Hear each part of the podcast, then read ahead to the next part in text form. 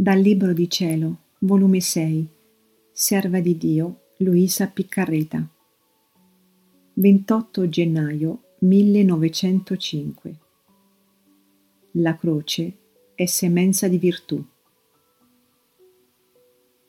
Sentendomi più del solito sofferente, quando appena il mio adorabile Gesù è venuto, mi ha detto, Figlia mia, la croce è semenza di virtù e siccome chi semina raccoglie per dieci, venti, trenta ed anche cento, così la croce, essendo seme, vi moltiplica le virtù, le perfezioni, le abbellisce a meraviglia.